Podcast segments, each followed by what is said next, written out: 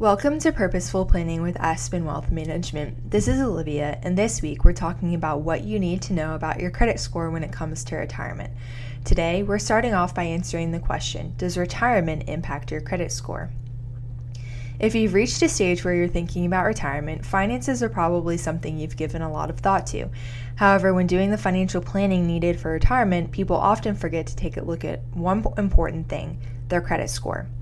It's in your best interest to ensure your credit is strong before retirement, not to mention keeping it that way once you've retired. Your credit score affects things like your ability to borrow and the interest rates you're being offered. If your score is less than ideal, it signals to lenders that you may not be a good risk, especially if you aren't working and can't provide proof of income for repayment. Let's take a look at how you can build and maintain a good credit score as a future or current retiree. First, does retirement impact your credit score? While retiring doesn't automatically affect your overall credit score, how you manage your money once retired can. It can also affect your ability to borrow, so having a solid plan for your finances in retirement is a must.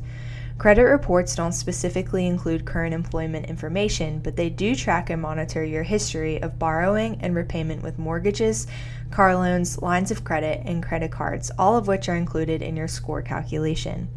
Anything that has been active in the last decade will show on your credit report, and that includes items that are fully paid off or accounts closed for non payment.